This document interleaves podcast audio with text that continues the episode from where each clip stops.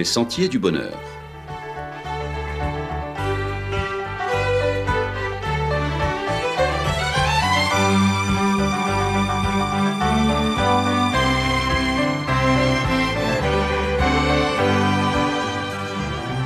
Une émission qui vous apporte un message d'espérance, de paix, de joie et de confiance.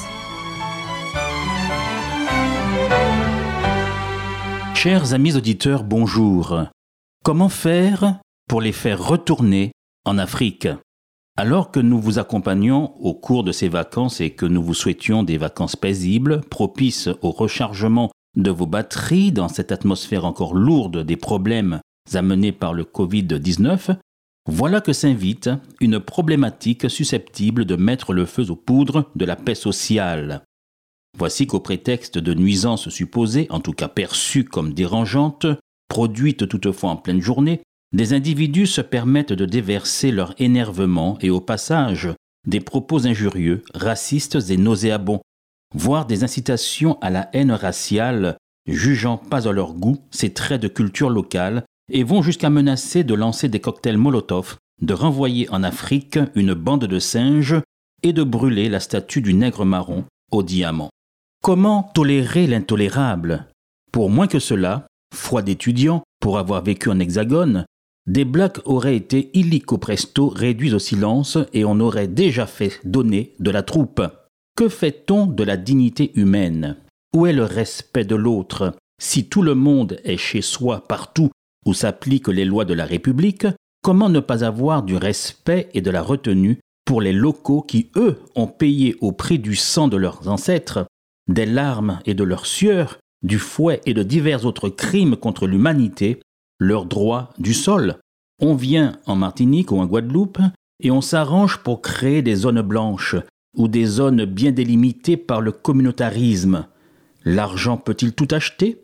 Car c'est un système inique qui veut qu'une poignée s'installe au meilleur bord de mer avec piscine et garde privée et que l'on relègue les autres en HLM. On vit aux Antilles et on voudrait réduire le coût de nos chers gallinacés, de nos coques dans leurs caloges pour qu'ils ne chantent plus cocorico le matin. Oui, il faut des règles pour le vivre ensemble et des lois qui s'appliquent à tous, mais on compte sur la justice pour faire perdre à certains le goût de se croire autorisés au nom de leurs revendications à leur dite supériorité conférée par la seule vertu du pigment de leur peau, à se croire permis de tout dire, de tout faire et de tout laisser croire possible. L'Évangile est un appel permanent au respect des droits de tous les hommes. L'Évangile n'a jamais laissé penser qu'il fallait laisser libre cours aux penchants suprématistes de certains à l'encontre des autres. Sur ce petit bout de territoire, aux mémoires à vif, dans un climat de revendication légitime aux réparations et à la justice, il serait malvenu de mal s'adresser au problème et de laisser rouler, de banaliser. Ce qui se passe en ce moment est extrêmement inquiétant, d'autant que pour beaucoup, ils ont le sentiment qu'une locomotive est lancée et que les wagons des événements défilent sans que l'on sache quelle est la véritable destination de ce train fou. Certains croient qu'il est légitime, urgent d'agir, serait-ce par la violence, or on ne pourrait être que trop prudent. On sait désormais que la violence accouche toujours de la violence et multiplie ses petits. Le statu quo, quant à lui, est lâche et aujourd'hui impossible. Ne serait-ce pas encore ce que l'apôtre Paul appelle la folie de la croix, la folie de l'Évangile qui mise, elle, sur la conversion de chacun au bien, qui serait la clé et qui reste et demeure l'horizon? Oui, cette folie de l'Évangile est cette utopie cette foi, cette espérance qui me porte et me mène à m'engager, non pas contre les autres, quelle que soit leur couleur, leur histoire ou leur mémoire. L'utopie ici n'est pas une niaiserie ou un espoir mal papaye, mais cette foi en l'événement de la croix qui rend tout possible à celui qui croit. En effet, si nous croyons que Christ est ressuscité des morts, si nous croyons en la résurrection de la chair, à bien plus forte raison, Peut-on croire en des changements possibles Car qui peut le plus peut le moins.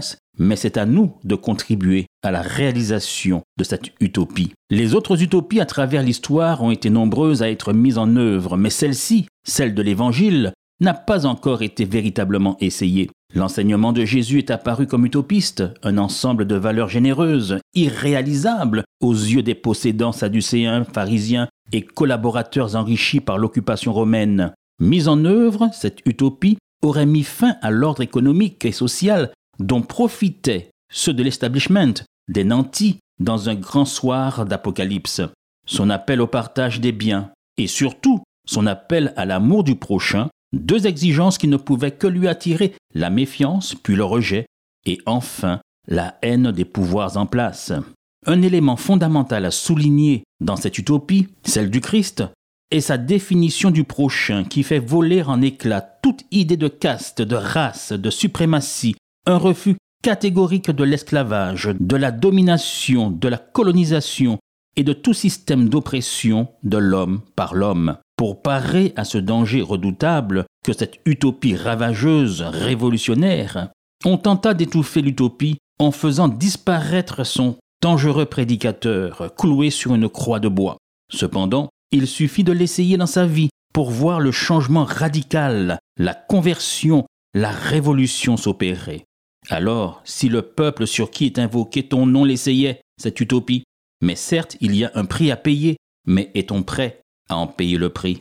Est-on prêt à aimer son ennemi? Ce qui ne signifie nullement accepter ses abus, cautionner ses dérives, se courber devant l'oppression, ni se taire devant ses menées criminelles. Jésus ne s'est jamais tu, il ne s'est jamais soumis, il ne s'est jamais couché devant les puissants.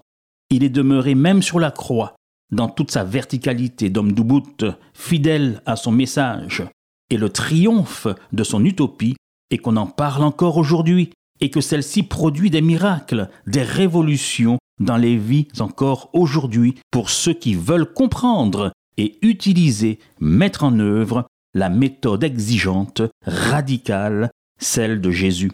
Comme il est dit dans le deuxième livre des Chroniques, au chapitre 7 et au verset 14, Si mon peuple, sur qui est invoqué mon nom, s'humilie, prie et cherche ma face, et s'il se détourne de ses mauvaises voies, je l'exaucerai des cieux, je lui pardonnerai son péché, et je guérirai son pays. Cependant, s'il n'y a pas une rapide prise de conscience, ces vacances, cette crise du Covid-19 ne nous auront pas servi à grand-chose, et la rentrée alors est à craindre dans sa dimension explosive. On ne peut laisser le train de notre société qui menace de dérailler poursuivre sa course à folle allure sans savoir quel sera le terminus, on peut encore s'assurer de l'itinéraire. Encore faut-il vouloir appuyer sur le bouton arrêt d'urgence, mais cela de toute urgence. Que chacun mesure la portée de ses actes. L'État et ses représentants se doivent de pratiquer l'équité et de garantir le respect des droits de chacun. Que la classe politique prenne la mesure des besoins de la population et que soient traitées sérieusement ses préoccupations légitimes. Que chacun se garde dans son impatience de court-circuiter les conclusions d'un débat nécessaire, que chacun se garde de se croire à lui tout seul le peuple, car que d'injustices se sont déjà faites, produites dans l'histoire parce que certains se sont posés en experts incontestés du décryptage des besoins du peuple, se posant à eux seuls comme les parfaits sondeurs de l'âme d'un peuple. Ils pourraient se retrouver avec leur méthode en parfait ventriloque d'un peuple qui justement ne leur a rien demandé et qui ne se reconnaît pas unanimement dans certaines de leurs actions, que les églises n'entretiennent pas l'idée que la docilité, le mutisme, la soumission, la passivité sont des vertus cardinales du christianisme,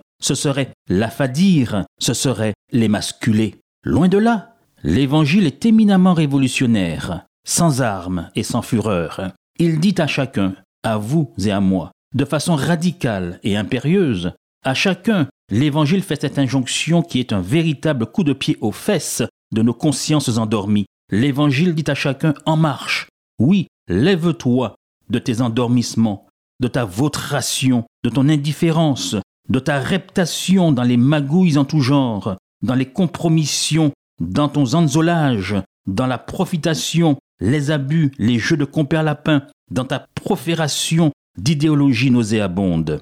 Oui, chers amis auditeurs, tes vacances pourraient se terminer non pas dans une indolente insouciance, mais dans une incontournable et urgente prise de conscience. Nous avons tous besoin de conversion. Nous avons tous besoin, chers amis auditeurs, de conscientisation. Alors, comme nous le dit l'apôtre Paul, lève-toi, toi qui dors, lève-toi donc et en marche. Rachetez le temps, car les jours sont mauvais, déclare encore l'apôtre Paul dans son épître aux Éphésiens. Pourquoi ne pas adhérer à l'utopie si pragmatique de Jésus-Christ? Réfléchissons ensemble à cela et à la semaine prochaine, chers amis auditeurs.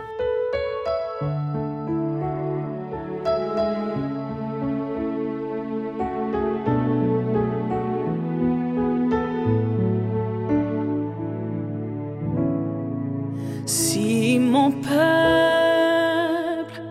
ce qui est invoqué, mon nom,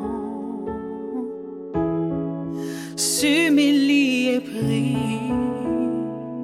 recherche ma face et se détourne de ses mauvaises voies, je l'exaucerai des cieux je pardonnerai ses fautes et guérirai son pays. Guéris ton peuple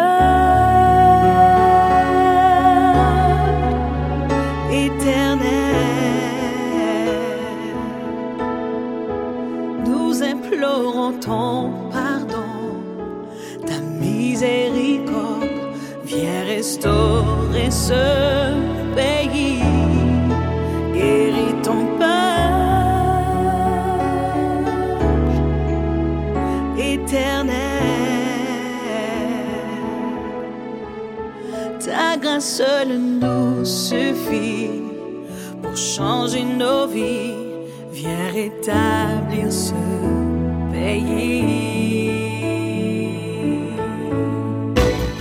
C'était votre émission hebdomadaire Les Sentiers du Bonheur, un programme présenté par l'Église adventiste du 7e jour. Aimeriez-vous lire le texte de la causerie d'aujourd'hui? Demandez-le. Il vous sera envoyé gracieusement. Nous tenons également à votre disposition notre cours de Bible gratuit par correspondance. Nous le recommandons vivement à tous nos auditeurs. Écrivez-nous aujourd'hui même. Voici notre adresse boîte postale 50 97 282, le Lamentin CEDEX 2. Nous nous réjouissons à la pensée de vous retrouver à l'écoute la semaine prochaine à la même heure. À bientôt.